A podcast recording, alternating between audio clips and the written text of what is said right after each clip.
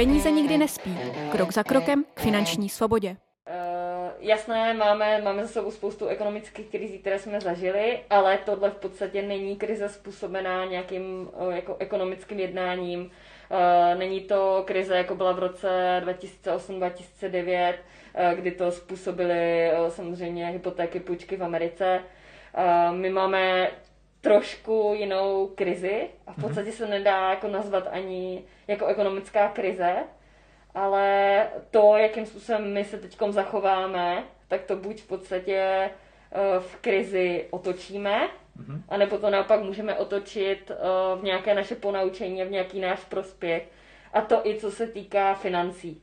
Mm-hmm. Já si myslím, že ty jsi tohle z toho hezky zmínila, rozvedla, protože tady tohle jsme za posledních 10-12 let, kromě té hypoteční krize, vlastně nezažili. A vlastně nějaká, řekněme, eh, důležitá věc nebo něco, co by lidi tak strašně moc ovlivnilo, tady bylo možná před nějakýma 100-150 lety nějaký mor nebo něco takového. A v zásadě nikdo ani nečekal, a ani si nedokázal už představit, že by se něco takového, co může zasáhnout celý svět, plošně vůbec stalo. A na druhou stranu jsou v tom přesně ty příležitosti, kdy ten člověk vlastně na tom může si spoustu věcí uvědomit, může jít trošku víc do hloubky toho aktuálního fungování, může se na tom prostě pozastavit a může si vzít i jako zpětnou vazbu jak na svůj osobní život, tak i třeba v rámci těch financí, v rámci nějaký tvorby rezerv a věcí okolo. Možná přejdeme na ty investice, jakým způsobem to teďka s nima, jakým způsobem to s nima zahýbalo. Zmiňovali jsme třeba nějaké pravidelné investování, jednorázové. Já možná jenom řeknu teda, co všechno dneska budeme rozebírat, uh-huh. co všechno se pokusíme stihnout a pak se na to vrhneme. Uh, takže dneska uh, rozebereme sedm příležitostí v, t- v těžkých časech. První otázka je, co moje investované peníze. Uh, tak tady rozeberem dotazy, které jste se nás zeptali. Uh, mám tady jednu otázku. Uh, ahoj, investice se mi propadly asi o 20%, očekávám, že je to začátek. Přemýšlím, že nejlepší by bylo teď vybrat a poslat zpátky, až to začne odrážet od jedna. Uh, Petě, co bys na tohle řekl? Ale tohle je skvělý případ, pár takových uh, komentářů mi taky přišlo, tak uh, si musíme zase uvědomit to, že pokud teďka máme minus 20% a můžeme mít klidně minus 30, minus 40, to by bylo super, protože proč? Pokud uh, mám slevu 20, 30, 40%, tak logicky pokud mám něco ve slevě, tak si to radši koupím, než abych to prodával. Přece když si koupím barák za 2 miliony ta, a najednou bude za milion a půl jeho hodnota, tak ho neprodám za milion a půl, když jsem si ho koupil původně za dva. Radši si za ten milion a půl přikoupím další.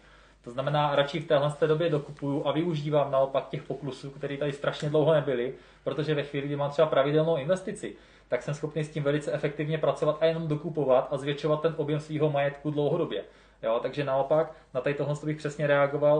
Uh, ve chvíli, kdy chci opravdu reálně dodržovat nějaký horizont, který jsem si stanovil, a na začátku jsme si spolu řekli, že ten horizont je třeba 10, 15, 20, 30 let, tak bych tady tohle měl právě dodržovat a naopak třeba tu pravidelnou investici i třeba zvýšit, jo, abych dosáhl toho horizontu. Takže za mě třeba prodat v téhle situaci uh, a realizovat ztrátu je hloupost. Jo, je potřeba spíš si držet to je vlastně věc, kterou my už nikdy nevrátíme. Přesně tak. Pokud odprodáme v poklesu, tak uh, my už nedáme tomu nástroji absolutně žádnou šanci nám vydělat ty peníze zpátky. Mm-hmm. Jo? Uh, my, když se podíváme na uh, všechny krize historicky, které byly uh, od dob, kdy existují vůbec investice, od dob, kdy investujeme na akciovém trhu, tak vždy po výprodejích vlastně způsobených přehnanou tržní reakci jsou akciové zisky často velmi rychlé a vysoké. Průměrný roční výnos je pokles, po, po, po poklesech po, se, uh, po 12 měsících uh, po strmém pádu, po strmém propadu trhu je 55%. Jo, to je vlastně průměrný měsíční výnos po strmém propadu trhu. Mm-hmm. Uh, problém je, že když já to vyberu, tak vlastně jako nedostanu ani tu možnost těch 55% tady jako zažít, jo. Uh, jinými slovy, uh, já nejsem vlastně vševědoucí, nedokážu odhadnout, kdy přesně ten uh, bod zvratu přijde. Mm-hmm. Jo, protože tady vlastně v té investici máme taky bod, eh, bod zvratu a já uh, ani, ani nejlepší portfolio manažeři kolikrát jako nedokážou odhadnout, kdy přesně ten bod zvratu přijde.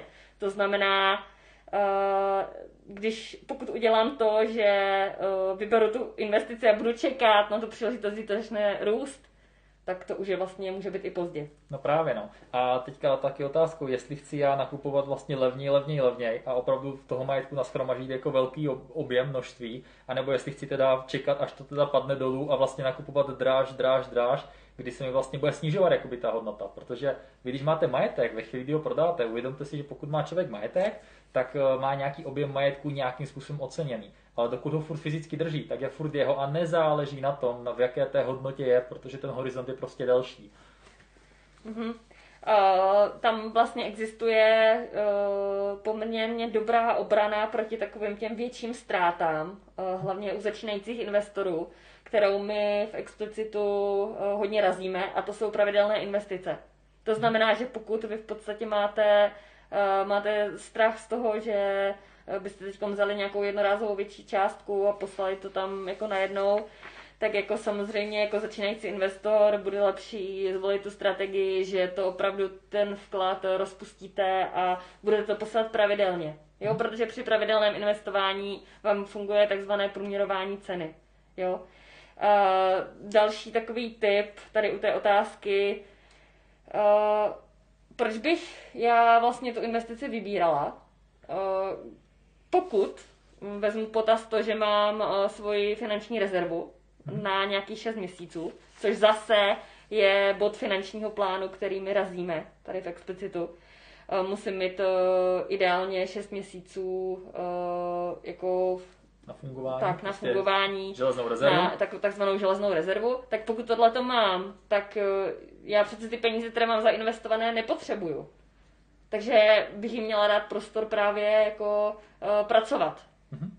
Jo? Uh, takže když si uvědomím to, že mám železnou rezervu splněnou, tak proč bych zasahovala do uh, nástroje, který má mít na, dejme tomu, pět let a více. Mm-hmm. Jo, to je v podstatě nesmysl. Za, a zase uh, budu opakovat, nejsem vše vedoucí, abych věděla, kdy tam dojde ten uh, bod vzratu.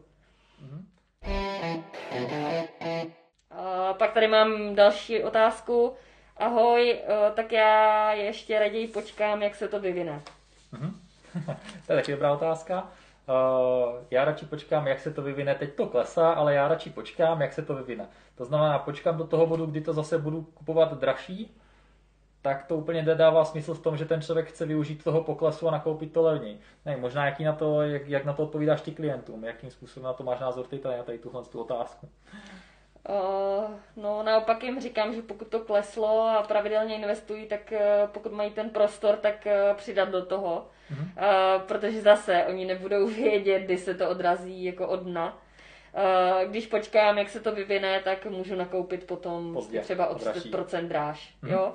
Eh, čekali byste, kdyby uh, jste na internetu viděli jako výprodej svojí oblíbené fitness značky oblečení, jo, teď třeba dám příklad, jo, teď jsem viděla uh, neby se slevou 70%, No tak jasné, že na to kliknu, že to chci koupit se slevou 70%, nechci to koupit o uh, 30% dráž, ale chci to koupit minus 70%. Mm-hmm, přesně tak. No. Takže celková ta myšlenka by měla být prostě jednoduchá. Pokud chcete na investovat a pokud už investujete, tak se držete jednoduchosti. Dal jsem si horizont 30 let, OK, tak tu investici mám a moc na ní nekoukám, prostě tam jenom posílám peníze a pokud se s někým baví nebo pokud se potřebujete s někým poradit, protože se něco děje na trzích, tak doporučení je kontaktovat toho člověka, se kterým jste to řešili, nebo se zeptat nějaký odborníka, finančního poradce, podívat se, jak to na té situaci, jak to s tou situací vypadá a třeba do toho něco přihodit ale pokud mám ten horizont prostě dlouhodobý na pravidelné investici, tak jenom držet ten horizont. A tohle to, to samý říká i Warren Buffett, že tohle to jsem si vzal ze včerejšího webináře na investování, na který jsem koukal, a tam bylo přesně taky řečeno, že on kdyby tenkrát, když si dávno zainvestoval nějakých 10 tisíc amerických dolarů, takže ta hodnota toho mění by bylo snad něco 50 milionů nebo miliard, teďka nevím, Jo? Ale že jenom kdyby držel tu investici tak, jak by ji zainvestoval, tak, jak by ji zainvestoval tenkrát, takže ten jeho majetek by se znásobil několika stanásobně, několika, několik setnásobně. Jo? Mm-hmm. Takže ono stačí někdy nedělat, nehledat v tom složitosti, nehledat v tom nějaký extrémní zisky, propady a tak dále. Stačí jenom ten nástroj vzít, držet a jenom tu situaci prostě nechat běžet a moc si toho třeba nevšímat, protože teďka tady nějaká krize byla, v, v roce 2008 taky nějaká krize byla. Mm, těch jo? krizí už tady bylo, bylo spousta. To, jo?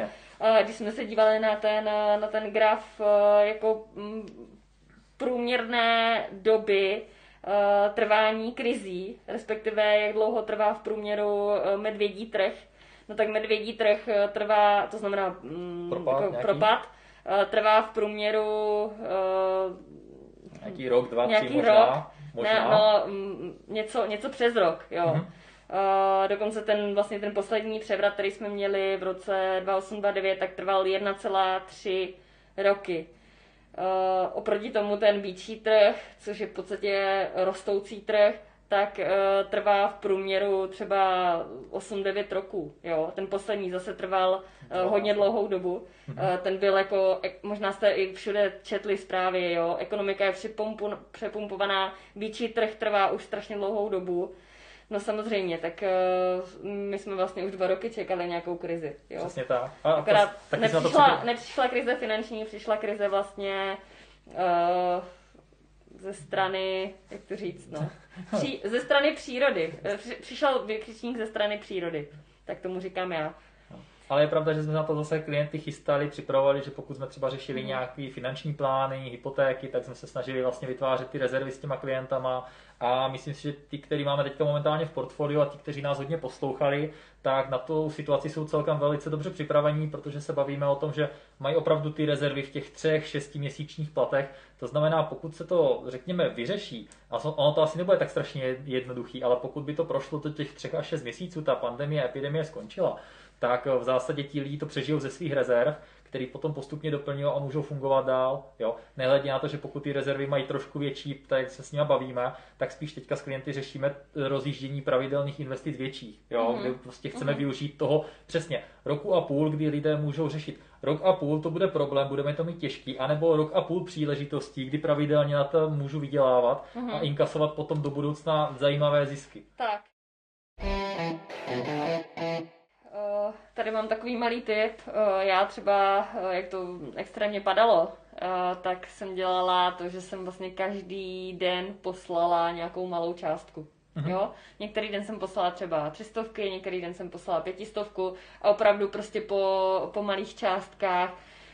Teďko vlastně zprávy ze včerejšího dne jsou naopak pozitivní. Možná jste to četli všude na novinkách, na E15, na, na tom, hm, jaké portály vlastně sledujete. K tomu se ještě potom taky vyjádřím. Mm-hmm. Zprávy ze včerejška jsou vlastně eh, Dow Jones index posílil nejvíce od roku 1933. Přísliby pomoci ze strany vlád nakoply světové burzy. Dow Jones připsal 11,37% a zaznamenal tak eh, největší procentní zisk za seanci od roku 1933. Masivně posilují i kryptoměny. Evropský index Stox 600 eh, zavřel se ziskem 7,49%. Uh, německý akciový index DAX dokonce zaznamenal nejlepší den od roku 2009. Azijské akcie posílily nejvíce za 12 let. Jo?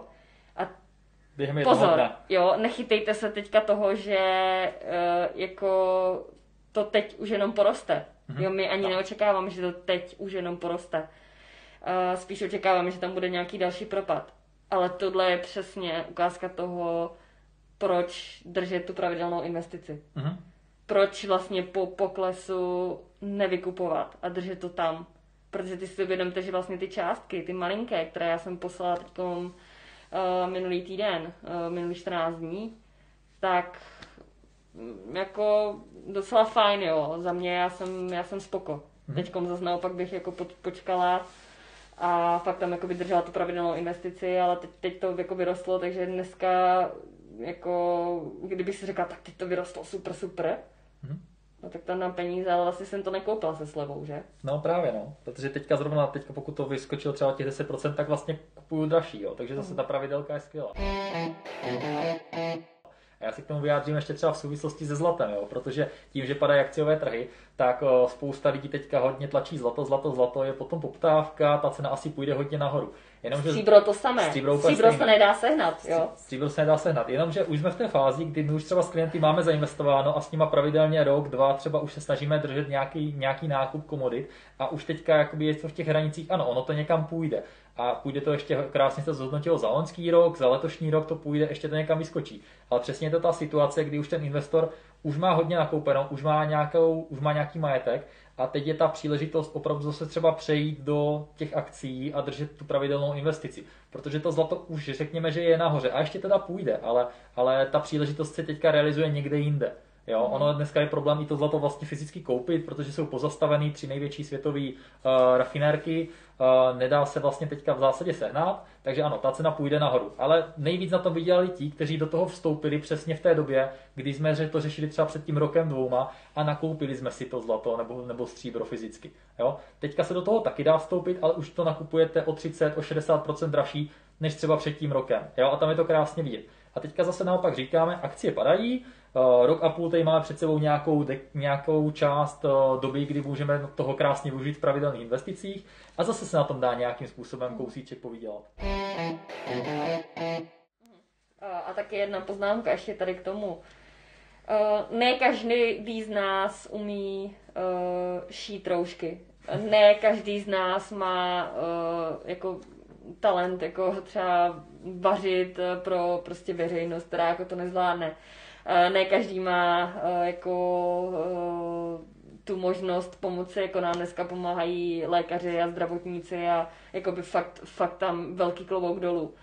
Nicméně všichni máme tu malou možnost, pokud máme peníze, podpořit ekonomiku. Mm-hmm. A já to třeba ze svého pohledu beru i tak, že pokud v podstatě já investuju, tak i tou malinkou částí prostě jako krmím tu ekonomiku. Mm-hmm. Rozhýbu ty kola, prostě tak. jsem schopný to nastartovat kousíček. No, Proč si myslíte, že třeba ty, uh, ty indexy klesaly? No jeden z důvodů je samozřejmě i, že jako někteří investoři uh, jakoby šíří paniku, vytahují v podstatě a teď ono už se to potom jako nabaluje a sveze se to, že jo. Takže ono i to, že v podstatě jako investujete, tak uh, je to malinká část, jo, je to jako malinký kruček, ale v podstatě i tím se jako rozhánějí ta kola eh, ekonomiky, že jo. Mm. Je to v podstatě tak, že když v podstatě se nakupuje, nakupuje se něco, co má jako tu reálnou hodnotu, není to prostě nějaký fake, jo, není to jako uh, antibakteriální gel od Nelly Slovákové, jo, a, uh, ale je to v podstatě něco, co má jako opravdu hodnotu a uh, podpoří to vlastně uh, činnost uh, zdravých ekonomických subjektů, tak potom samozřejmě je to jenom ve výsledku pozitivní, jo, tak to třeba vnímám já, možná je to jenom můj pohled. Co má hypotéka v době krize, Baru? Mám hypotéku, co s ní mm-hmm. teďka? Tak, já mám taky hypotéku, ty máš taky hypotéku, že jo?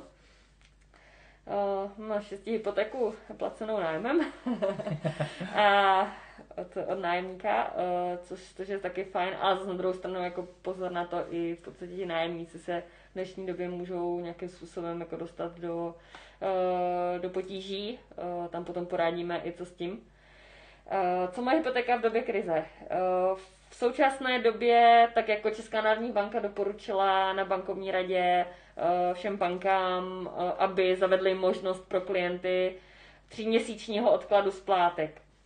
Pozor na to, není to automatické, neznamená to, že když přestanete platit, takže jako je to v pohodě, musíte si o to zažádat. My jsme v podstatě na našich stránkách eh, i na Instagramu sdíleli, jak, jakým způsobem si o to zažádat. Některé banky k tomu přistupují tak, že vám odloží ty splátky a vy to potom doplatíte. Eh, nepočítají vám úroky z toho, některé banky se k tomu staví tak, že vám tam započítají úroky. Eh, mám tady jedno upozornění, pozor na fake news typu co dneska psali třeba novinky. Uh, je to dané tím, že tam nepíšou, kdo ví, jací odborníci, nemyslím to teďka hnusně, ale zrovna v době krize jako by si měli dávat pozor, co vypouští ven. Uh, je tam článek o tom, že nás čeká pokles hypotečních sazeb až k 1,5%. Jo. Spousta lidí na to může zareagovat tak, že jako teď hned za měsíc, za dva takto nízko klesnou sazby. Ne, tak to nízko sazby během měsíce neklesnou, fakt ne. A uh, rozhodně, pokud je na trhu nějaká takováhle nízká sazba, tak uh, je to pro určité malé procento obyvatelstva, a to buď jako v případě offsetové hypotéky, nebo, což znamená, že držíte nějakou velkou hotovost na účtě banky, která vám poskytne hypotéku, no a nebo je tam nízké LTV, mm-hmm. to znamená nízké procento uh, zatížení nemovitosti. Já bych tam k tomu bych možná řekl jenom, co, co vlastně tady tyhle si zprávy jakoby dělají s trhem v současné situaci. Jo. Ten trh, já jsem takový hodně analytický, takže já si to rád rozberu vždycky do detailů. A když se na to podívám jakoby z trošku nadhledu, jo. vypustí se tahle zpráva, že sazby půjdou na 1,5%, co udělá spousta lidí. Ta řekne, hele, stopka, já teďka hypotéku řešit nebudu, já si počkám, až to klesne. Jenomže jsme v situaci, kdy ta ekonomika potřebuje právě fungovat, potřebuje právě nabírat, potřebuje prostě nějakým způsobem se dostávat do obrátek. A přesně tady tahle ta zpráva, ano, ono to někdy možná třeba bude reálný, ale přesně to nebude v tom měsíci dvou, kdy teďka potřebuje nejvíc tu ekonomiku napumpovat a naopak to naopak celý trh zbytečně přibrzdí. Jo? Ta realita dostat 1,5% sazbu je za mě teďka v tom horizontu toho měsíce dvou absolutní hloupost a úplně se na to nevyplatí čekat.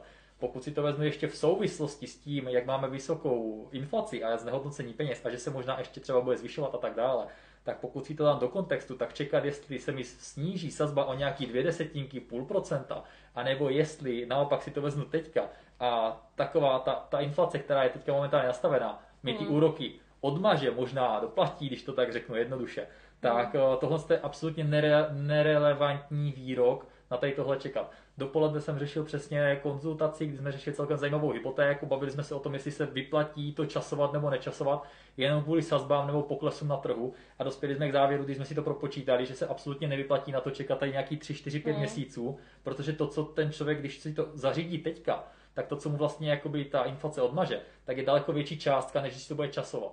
Uh-huh. Uh, no a další věc jakoby k příjmům. Jo, uh, máš tam nějaký komentář uh, k příjmům? uh, jakoby co můžou teďka očekávat obyvatele České republiky vzhledem k těm, uh, k těm uh, nařízením ze strany vlády, k tomu, že vlastně uh, spoustě lidem jsou teďka v tuto chvíli vypláceny neschopenky. Co bys k tomu řekl? Uh, tak to by byl asi na samostatný vstup.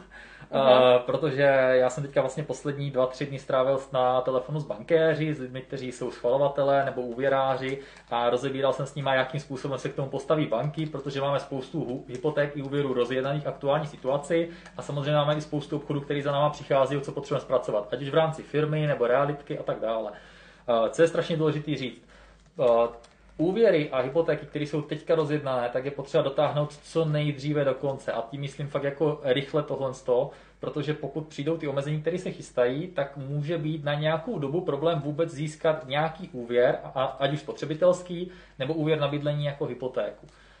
Ve chvíli, kdy se člověk ocitne na neschopence na 60% příjmu, tak vlastně jeho příjem není vyplácený zaměstnavatelem, ale od státu. Tím pádem tohle to není příjem určený k prokazování v rámci hypotéky nebo půjček. A na mhm. bankách tady těm, těmto lidem, kteří už jsou tímhle s tím momentálně postižení, tak už se řeší to, že pokud jste třeba kadeřnice, podnikatel, který musel zavřít z důvodu nařízení, tak eh, tohle jsou sektory, které už jsou u bank omezený na možná nějaké půjčky, na možná nějaké hypotéky a ten, ty žádosti se posuzují individuálně a tímto lidem to vlastně nebude schvalováno. Krásný příklad byla zpráva, kterou jsem včera sdílel. Vlastně Unicredit včera absolutně omezilo nové půjčky pro nové žadatele a omezilo i půjčky pro stávající klienty, kteří si třeba historicky do tří měsíců teďka půjčovali nějaké peníze a to omezení se bude asi spíše rozšiřovat. Podle těch informací, které mám, tak momentálně to začíná možná spotřebitelskýma úvěrama a omezení některých sektorů a do měsíce se ten trh může částečně zastavit nebo přibrzdit v rámci všech bank napříč a možná i v rámci těch hypotečních úvěrů. To znamená, pokud třeba v současné situaci přemýšlíte o tom, že byste to chtěli ještě nějakým způsobem zachránit, udělat, zařídit, tak možná si fakt uh, už neodkládejte, ale vyřešte to teď hned, protože ve chvíli, kdy vám stopnou zaměstnání, jakože třeba teďka stoply už velké firmy, tak uh, to bude absolutní problém na nějakou dobu. A k tomu ještě dám jednu věc, to jsem hodně mluvil o zaměstnancích. Ale pokud člověk jako třeba podniká, tak zrovna na uh, nějakým serveru jsem viděl, že se doporučovalo, pokud podnikáte, přerušit živnost tak ve chvíli, kdy třeba člověk přeruší živnost, jako kadeřnice, dá si stopku, aby nemusela platit socko zdravko, hmm. to máme teď jako vyřešený trošku od vlády a tak dále, ale ve chvíli, kdy je přerušení živnosti v registrech, v záznamu, tak vy máte vlastně stopku na jakoukoliv úvěrovatelnost na dalších 12 měsíců po obnovení živnosti. Takže vy, když teďka zastavíte třeba živnost na 2-3 měsíce, tak potom musíte ale 12 měsíců čekat, až, tu, nemovit, až tu živnost budete provozovat, abyste si vlastně mohli znovu vůbec ně, o něco zažádat. Jo, takže na to velký pozor, bacha na ty zprávy, které si čtete a bacha na to, co vlastně reálně děláte. Je dobrý tohle to vždycky s někým skonzultovat, kdo je v tom detailu, kdo je v tom oboru, mm-hmm. kdo se v tom trošku vyzná. Mm-hmm. Takže tím říkáš, eh, pokud máte v současné době ve vyřizování hypotéku, tak Pokra- dovyříďte ji. Dovyřídit co nejrychleji a pokud o tom jenom přemýšlíte, že byste v rámci třeba třech, čtyřech měsíců chtěli máte kupovat něco, byt máte třeba být vybraný, tak to zaříďte teď hned. Naopak, co mě kontaktovávají momentálně třeba lidi, kteří zase naopak jsou na téhle té situaci eh, na ní být připravení, tak si předschvalují hypotéky dopředu. Co to znamená? Že si člověk teďka předschválí nějaký limit, který může vyčerpat, má na třeba na najítí nemovitosti 12 měsíců ale on už má teď vyřízenou hypotéku, protože zase spekulují na to, že někteří lidi můžou prodávat pod nějakým nátlakem, eh, řekněme, tady té situace, kdy si neudělali rezervy a budou muset prodat, budou nuceni prodat něco, pozemek, les, eh, barák a tak dále, tak eh, můžou spekulovat na to, že s tou cenou budou moct trošku zahýbat a chcou na to být připravení. Takže já teďka třeba z investory připravuju ať už americké hypotéky nebo půjčky na to, aby ten kapitál měli ve chvíli, kdy se něco objeví, aby to mohli okamžitě kupovat. Mm-hmm. Tak, Takže vyřešit tak. hned co nejdřív. Pak tady mám uh, další otázku. Uh, zda budou klesat nemovitosti. Jo, jestli se vyplatí počkat, uh, nebo jestli máme um, jako kupovat nemovitost hned teď. Ty jsi, ty jsi už k tomu něco říkal? Jsem něco říkal. Bylo to i součást konzultace, kterou jsme třeba ráno na online, na, mm-hmm. na, na webce.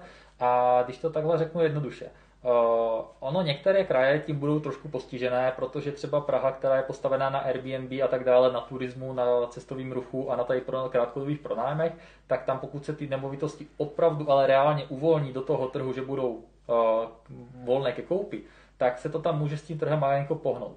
A nemyslím si, že to ale do extrémně značné roviny ovlivní nějaké lokální města, menší a tak dále, kde ten turistický ruch, řekněme, není až tak jakoby hlavní stěžení pro to fungování. Co, na co člověk může narazit, tak může narazit přesně na toho člověka, který si nedělal rezervy, nabral si, řekněme, já to řeknu hrozně hloupě, ale řeknu to tak, že ten člověk si v roce 2016, kdy byly nejnižší sazby 1, 2, 1, 5, šel na pobočku, tam si vyřídil hypotéku, bankéř mu tam poradil, sjednejte si tady hypotéku, ale už s ním nedělal celý finanční plán, nedělal s ním prostě zajištění, nedělal s ním rezervy a tak dále. I to je schůzka, kterou jsem vlastně, ze které jsem dneska přijel před živým vysíláním. Uh, oni mu poradili, hele, vemte si hypotéku, bude to v pohodě, dali mu tu krátkou fixaci a teďka vlastně se dostává do situace, kdy fixace, fixace se zvedla, zvedají se sazby, nebo zvedly se sazby a přišla, on přišel o práci a není schopný bez těch rezerv nějakým způsobem fungovat, takže bude muset nutně třeba prodat nemovitost. Jo? Tohle je situace, na kterou ale člověk musí narazit. Nemyslím si, že se to týká jako plošně celého trhu, může se něco vyskytnout, ale rozhodně si nemyslím, že je to nějaký pro normálního člověka, který si chce pořídit bydlení, na dlouhodobě pro sebe, tak si nemyslím, že je nějak extrémně důležitý ten trh časovat. Spíš si myslím, že je lepší to teďka možná koupit a držet, protože pokud s tím budu půl roku vyčkávat, tak přesně to, co jsem říkal. Ono teďka je nějaká situace, která nám s těma úrokama zase naopak pomůže v rámci, eh, v rámci eh, inflace a i ta cena. Jo, jestli tam na tom ušetříte 10% na nějaké ceně, ceně nemovitostí, nebo už těch 10% budete mít odsplácených, řekněme, jo, tak eh, si myslím, že je daleko stabilnější a lepší to vzít teďka, než prostě možná na tu hypotéku nedostat za půl roku díky té situaci, která mm. bude. Protože pokud ty banky to fakt stopnou plošně, tak v zásadě je možný, že si na tu hypotéku taky dlouho nešáhnete, jo, na to vlastní bydlení. Je to tak, no. Jinak mám tady komentář přímo od Dalibora Stříbného, od nás Explicit Reality. A ten mi to komentoval tak, že uh, v podstatě ta pandemie jako taková nejvíce ohrožuje skupinu obyvatelstva, která jakoby aktuálně úplně uh, nebude ta hlavní kupní síla. Jo? Uh, to znamená, že pokud to ovlivní tu část obyvatelstva, která není kupní síla, tak na ty nemovitosti by to nemělo až zas takový vliv. Jo, my naopak tady třeba na Zlínsku jsme bojovali s tím, že uh, nejsou pozemky, které by, uh, na které lidi čekají, nejsou vhodné nemovitosti, které chtějí lidi koupit, přestože mají u nás předschválený limit uh, hypotéky, kde jedině teď vlastně může mít ta pandemie vliv na pokles cen nemovitostí, tak v tuto chvíli už jste si všimli asi, že klesá, klesají ceny nájmů v Praze skrz to, že není možné pronajímat přes Airbnb, že není možné pronajímat cizincům, že cizinci v podstatě, kteří tady byli na návštěvě, tu teď nejsou. Takže ano, v Praze to bude mít vliv na ceny nájmu mm, po tu dobu, co vlastně to potrvá, tady to omezení. A maximálně, jako co by se muselo stát, aby začaly jako enormně klesat ceny nemovitostí, a to i tady na Zlínsku, je to, že by uh, muselo dojít k většímu uh, jako větší pandemie způsobující úmrtí velkého rozsahu či ochromení lidské populace. V tu chvíli by to způsobilo pokles poptávek po nemovitostech. Mm-hmm. Jasně, no. To znamená, a... musel by strašně moc lidí zemřít, řekněme to na rovinu, aby se vůbec jako něco začalo dít, jo. Tak, jo, e, pokles kupní síly by vlastně utlumil poptávku po nemovitostech a taktéž by způsobil, že se více občanů dostane do problému se splácením hypotečního úvěru a byli by nuceni rychle e, tu realitu prodávat. Tím by se ještě více zvýšila nabídka nemovitostí na realitním trhu a její přebytek by dál tlačil ceny dolů. Nemyslím si úplně, že to je případ tady jako Zlínska a obecně prostě jasně uh, Zlín, uh, Brno, Uherské hradiště, kde vlastně my máme uh, zákazníky, klienty, uh, ale jako ovlivní to asi ty nájmy v Praze. Ovlivní to spíš nájem, nemovitostí, tak uh, nájem to ovlivní a cenu nemovitostí v Praze ve velkých, ve větších městech určitě. Mhm. Já si myslím, co, jsem, co teďka třeba sleduju za tu dobu já eh, na Instagramu, na Facebooku, eh, různý realitáky z různých společností a tak dále, tak opravdu ty nejlepší, ty nejlepší realitky, co opravdu mají dobře propracovaný marketing a co opravdu dobře fungují, tak hodně kontaktů, hodně lidí nakontaktovávají, aby si ty nemovitosti pod sebe nabrali. Jo. Takže já nečekám to, že pokud to nabarou realitáci, tak se to budou snažit prodávat zase za tu cenu, za kterou se to prodává a ne někde pod cenou. Jo. To znamená, že ten trh se jediný co, tak se možná maximálně nebude tak rychle růst, možná se malinko přibrzdí, ale ty hladiny, prodejní hladiny si myslím, že budou furt jakoby stále stejné. Jo. Uh, viděl jsem, že realitáci hodně třeba teďka využívají toho, že lidi jsou prostě doma, protože hold do práce nejdou, mm-hmm. nemůžou. A naopak někteří to vzali fakt jako výzvu, jako příležitost a co, co sledují jakoby nějaké lidi, tak prostě mají klidně 10, 12, 15 prohlídek za den, 10, 12, 15 náborových akcí za den, což není úplně málo, řekněme si na tuhle situaci. Takže to tu, to tu cenovou hladinu si myslím, že bude držet a udrží. Další bod, uh, co s výpadkem mých příjmů? Mm-hmm. Uh, teďka myšleno v rámci toho, že uh, jsem třeba jsem zůstal, zůstal jsem zaměstnanec nebo osoboč, mám výpadek příjmu. Tak asi základ mrknout se na nějaký svůj rozpočet, jak jsem to teďka fungoval. Aha.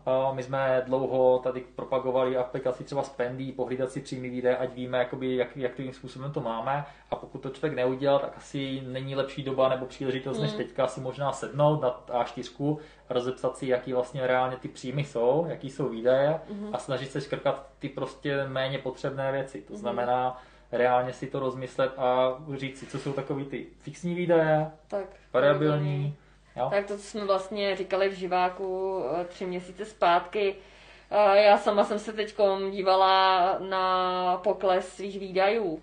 A jako musím říct, že je značně enormní, když sedím doma a pouze dělám videohovory, jo. A, sepisuju články, protože samozřejmě člověk prostě si doma uvaří versus to, že by jedl někde meníčko pokud jsou to prostě rodiny a jsou ve spolek, tak samozřejmě si prostě uvaří společně, tím se ty náklady potom snižují, potom snižují pokud to nedělali do teďka. A samozřejmě jako taková ta, ta spotřebitelská touha, když sedím doma, tak samozřejmě klesá, jo. Uh, to znamená, já jako sama můžu říct, že já mám ten pokles jako takových těch spotřebitelských výdajů asi o, o polovinu, neli o 60%. A na mě to má skvělý vliv, já jsem se naučil vařit snídaně, jako jo, tu hodinu, co bych seděl v autě a cestoval do kanceláře nebo, nebo někam za klienty, tak já si dám ráno snídaní, večer si uvařím večeři, jsem tam si udělám i oběd, výborný. Takže moje jediný náklady, které si možná zvedly, nebo a možná ani nezvedly, jsou to, že si nakoupím jídlo, ale toho jídla sníte určitý množství za den, že jo, co si budeme povídat ale, ale přesně šetřím na tom cestovním, šetřím na dalších věcech, šetřím nějaký čas, protože pracuji z domu a spousta mm. lidí má teďka nastavený home office, takže opravdu ty výdaje v rámci tohohle z toho můžou být třeba daleko nižší než standardně, jo, protože nejdete do obchodu, nejdete nakupovat do akcí, do slev, nejdete si nakupovat oblečení a nevím co, protože zavřený. A naopak je prostor, já co jsem udělala, tak jsem jako fakt vyklidila celou skříň s oblečením a prostě ty nepotřebné hadry, uh, budu házet na Vinted. Jo, takový ty proholky, máte teď prostor prošmejdit uh, skříň a uh, vyhodnotit, které oblečení nosit nebudete, hoďte to na Vinted, někomu se to bude hodit. Takže jo. na tom ještě vlastně vyděláš. Uh, ne, já to dávám za prostě za dvacku, jako za 50 korun, za stovku, jo, jako by fakt nemíním na tom vydělávat, něco z toho hodím i na charitu. Jo, fakt jako, fakt myslím si, že prostor pro to prostě vytřídit věci, které nepotřebujete. Jo. Pro mě opravdu jako osobně ten koronavirus je uh, takový jakoby prostor pro to uklidit si věci. Uklidit si v hlavě, uklidit si ve skříni, uklidit si doma. To, co nepotřebujete, pošlete dál. Jo. Někomu se to může hodit za nějaký prostě pakatel, za co si potom prostě třeba uvaříte, jo jako v tomhle, tomu bych to vzala prostě jako příležitost. Pozitivní příležitost. Tak, samozřejmě. tak, uh, jako pozitivní příležitost. Hm, já otázka na tebe. Jak bojovat s ušlým ziskem? Takže to je, ano, uh, když už se nám to vyšplhá do větších částek, ušlý zisk u osobečů a drobných podnikatelů, tak tady zase opět, eh, pokud eh, bojujete s ušlým ziskem, tak eh, napište se do komentáře. Jo? Tady už spíš bych řekla, že je lepší rada právníka. My Explicit Invest spolupracujeme s advokátní kanceláří Petra Šrezek, a v podstatě denodenně od nich dostávám e-maily v tom, jak postupovat, můžu vám ty e-maily přeposlat, můžete vlastně uh, bojovat o ten ušlý zisk uh, na základě jako přímých právnických rad. Mm-hmm. Jo. Uh, protože samozřejmě takové jako obecné doporučení, uh, pokud už máte ušlý zisk, tak uh, a zasahuje vám to do toho podnikání, uh, tak uh, to minimálně zkuste. Hm? Jo. Byť mi to třeba nedělá jako úplnou radost to zmiňovat, protože prostě ta situace je nějaká, tak eh, to vyhlášení, které bylo od vlády, tak vlastně nebylo správně právně. To znamená, že opravdu člověk, který uh, se dostal do problému, tak by ten ušlý zisk mohl požadovat. Teď je otázkou samozřejmě na každým, jakým způsobem to teda buď využije, a teďka nechci říct, jakoby zneužije, protože ono samozřejmě se s tím dá hodně spekulovat, a ono zase vydělávat na tyhle situaci si myslím, že není úplně rozumné nebo minimálně etické, ale samozřejmě pokud to někomu přineslo velké problémy a není to, není to řekněme zvládnutelné, tak se asi zase vyplatí se obrátit prostě na odborníka a zkusit to skonzultovat. Je to taky součást prostě naší práce a té situace, ve které teďka momentálně jsme. Hmm. Takže opravdu o, o, obrátit se na ty právníky, dát si dotaz hmm. a myslím si, že se tady tahle ta situace dá řešit. Jo? To se týká hlavně majitelů nějakých provozů a tak dále. Tak. To se prostě zaměstna, kde mají zaměstnance, musí vyplácet mzdy a podobně. Tak. Jo. Co se týká takových těch drobných typů pro osobeče, pokud jste neviděli naše příspěvky dosavadní, tak to jenom zlehka zopakuju. Nám osobeč, uh, protože my jsme i mimo jiné, tady s Pětěou také osobeče samozřejmě, byly odpuštěny uh, zálohy, teďkom na půl roku zálohy minimální na sociální zdravotní. Kdo platíte na ty minimální, tak vlastně ta minimální částka vám byla odpuštěna. Mhm. Jo? Co se týká odvodu na sociální, tak ta důchodová složka z toho se děje to, že teď půl roku, pokud nepošlete, tak se vám to nezapočítává do důchodu. Zase na druhou stranu u osobeč si myslím, že je o to důležitější diskutovat uh, svůj důchod uh, s námi odborníky. Jo, protože pokud uh, nebudete řešit přípravu na penzi, tak uh, nemůžete očekávat nějaký uh, enormní důchod, spíš takový ve výši 4 000, 5 000 korun měsíčně. Jo, to znamená, že tam bych se jako nebála toho, že mi na půl roku nezapočítá stát odvod na důchodovko, ale spíš bych to řešila, jak jakým způsobem se na to připravit uh, jinak mm-hmm. a efektivnějc. Jo? Takže na půl roku odpuštěné zálohy. A další věc, odklad daňové přiznání za rok 2019 až do 1.7. můžete podávat. Jo? Což se nám prostě vyplatí, že jo, co si budeme povídat, no nám to trošku pomůže. Nejčastější.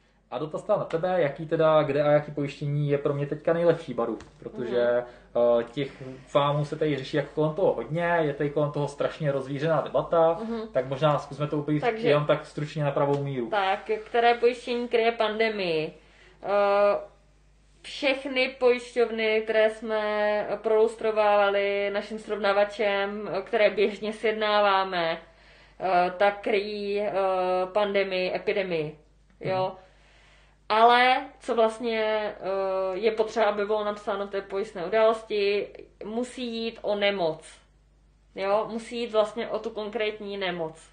Takže ať už byste byli nemocní s COVID-19, ať už byste byli nemocní s obyčejnou chřipkou, v obyčejnou v uvozovkách, ať už byste byli nemocní s angínou, ať už byste uh, byli nemocní se zády, tak to všechno je nemoc. Jo. Tím pádem je krytelná. Je to kryté potom uh, pojišťovnou.